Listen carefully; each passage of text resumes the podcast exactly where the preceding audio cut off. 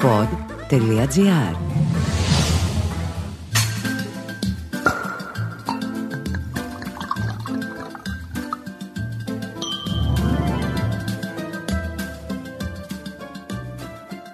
Γιορτάζουμε με φυσαλίδες ή με αφρό και μπουρμπουλήθρες;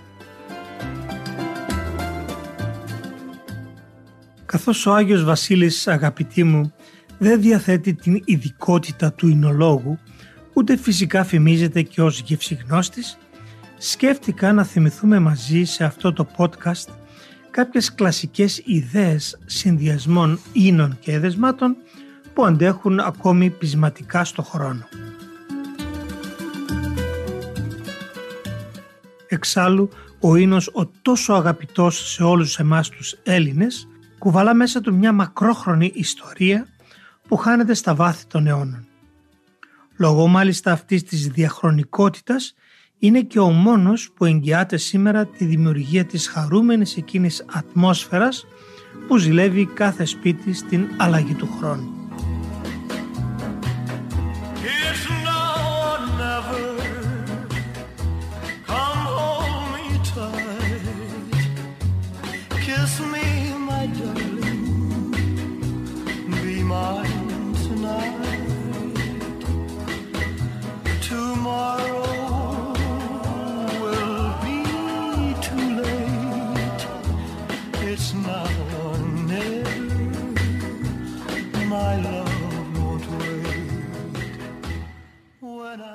Είναι αλήθεια ότι αυτή την περίοδο η αναζήτηση της ευχαρίστησης και το μοίρασμα μιας φιάλης με φίλους και αγαπημένα πρόσωπα υπερισχύει πάντα της δημοσιονομικής αυστηρότητας του κλασικού savoir vivre στο τραπέζι.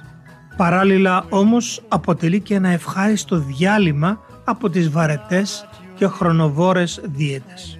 Μόλις έφτασε η κατάλληλη εβδομάδα για ένα εκτεταμένο απεριτίφ πλούσια πιάτα, άφθονα ταιριά και γλυκά επιδόρπια.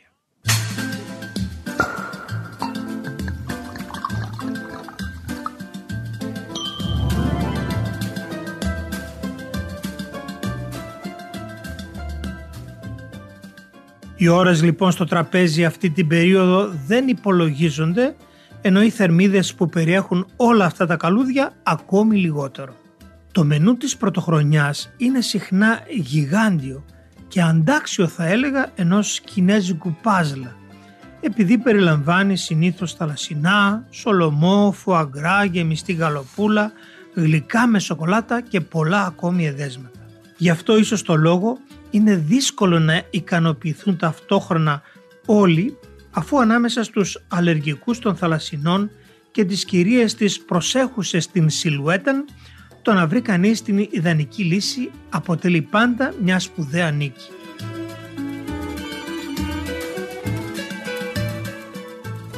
Παρ' όλα αυτά, οι λαοί της λεγόμενης ευμάριας αναζητούν επίμονα κάθε τόσο εντυπωσιακές καινοτομίες με αποτέλεσμα κάποια ερωτήματα να αιωρούνται ακόμη.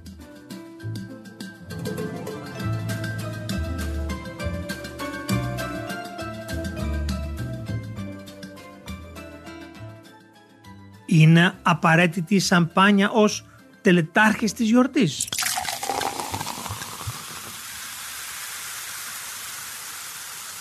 Καταρχήν μιλώντας για σαμπάνια στην καθημερινότητα, κακώς εννοούμε οποιοδήποτε αφρόδες κρασί.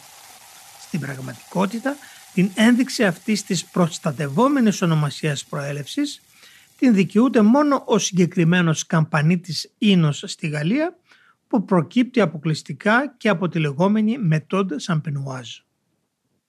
Γι' αυτό το λόγο και ο Ναπολέον έλεγε για τη σαμπάνια ότι στη νίκη την αξίζω ενώ στην ήττα μου είναι απαραίτητη.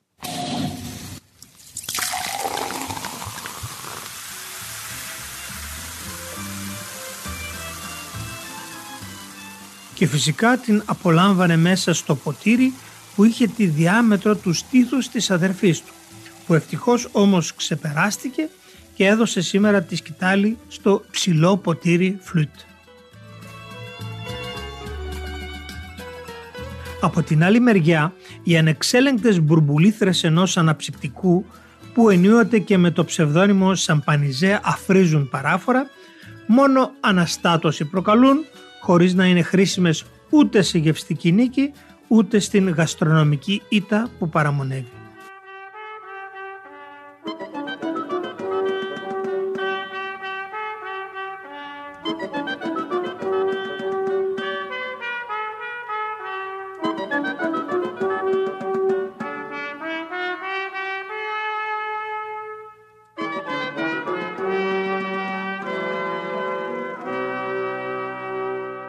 Πρέπει επίσης να μεταγγίζω τη σαμπάνια σε καράφα, ρωτούν κάποιοι νεοφώτιστοι ουρανίσκοι. Θεωρώ ότι όταν ένας επίσημος τελετάρχης από την καμπανία μας υποδέχεται με πολύ δυναμικές φυσαλίδες, τότε αξίζει μια μετάγγιση σε καράφα για λίγα λεπτά της ώρας. Και ο λόγος αφορά κυρίως στη φινέτσα των φυσαλίδων που ισορροπούν την αρχική επιθετικότητα μέσα στο ποτήρι είναι αυτές που σαν ευγενικό απεριτίφ αναλαμβάνουν να ξυπνήσουν γλυκά τους γευστικούς μας κάλικες και να σύρουν πρώτες και καλύτερες στο χορό της πόσης. Εξάλλου οι ποιοτικές σαμπάνιες είναι πάντα πολύ καλά εφοδιασμένες με διοξίδιο του άνθρακα, ειδικά για να αντέχουν στις ιδιοτροπίες των ταξιδιών τους στα πέρατα του κόσμου.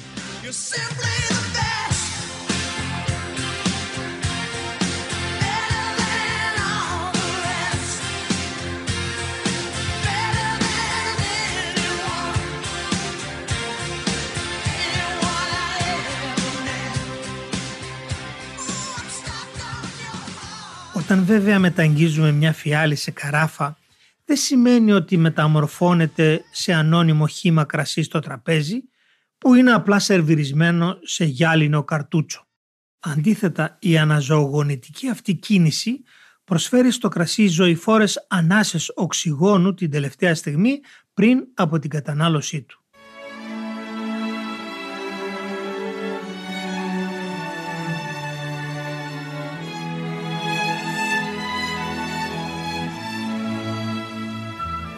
Μην ξεχνάτε ότι το κρασί δεν είναι κάτι αλλά κάποιος.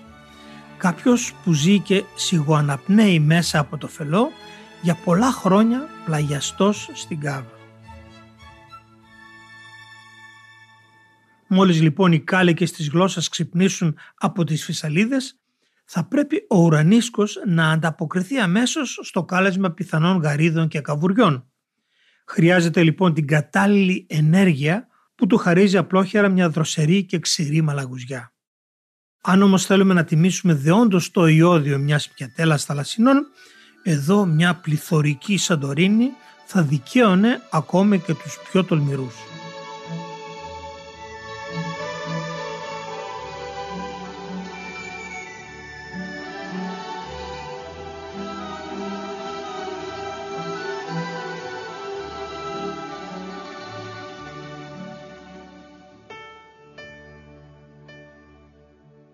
Κρατήστε όμως το αγαπημένο σας ερυθρό κρασί για το κυρίως κρεατικό. Για παράδειγμα ένα ρωμαλαίο ξινόμαυρο, ένα μπορντό δεκαετίας ή ένα μπαρόλο μας βγάζει συνήθως ασπροπρόσωπους. Μην ακούτε όσους επιμένουν ότι με τα κίτρινα τυριά θα το ευχαριστηθείτε δήθεν περισσότερο.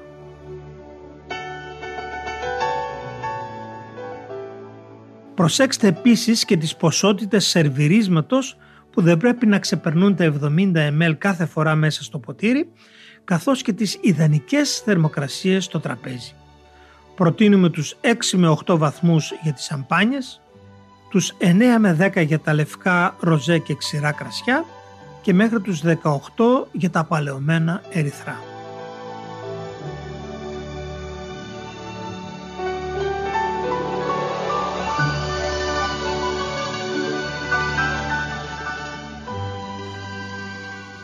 Είναι αλήθεια τέλος ότι η γεμιστή γαλοπούλα είναι πραγματικά δημοφιλής στην παραμονή της πρωτοχρονιάς. Είτε με κάστανα είτε με σηκωτάκια και κουκουνάρι είναι πάντα μια απόλαυση.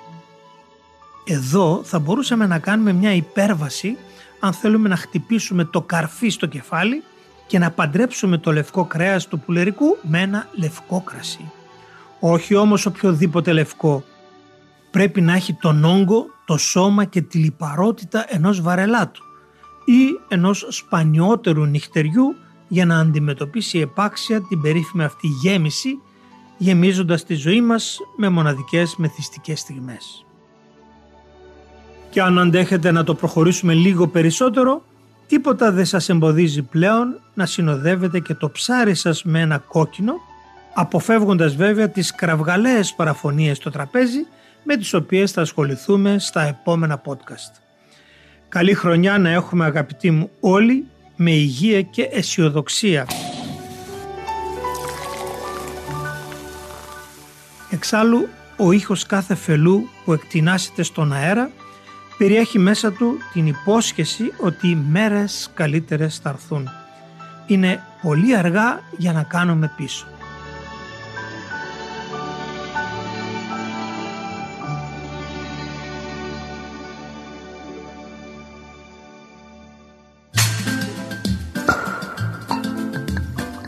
Ακούσατε το podcast «Ίνος ο αγαπητός» με τον εινολόγο και γευσιγνώστη Δημήτρη Χατζηνικολάου από το pod.gr.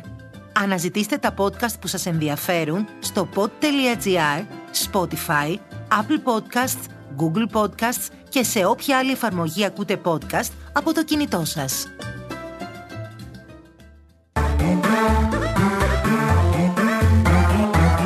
Pod.gr. Το καλό να ακούγεται.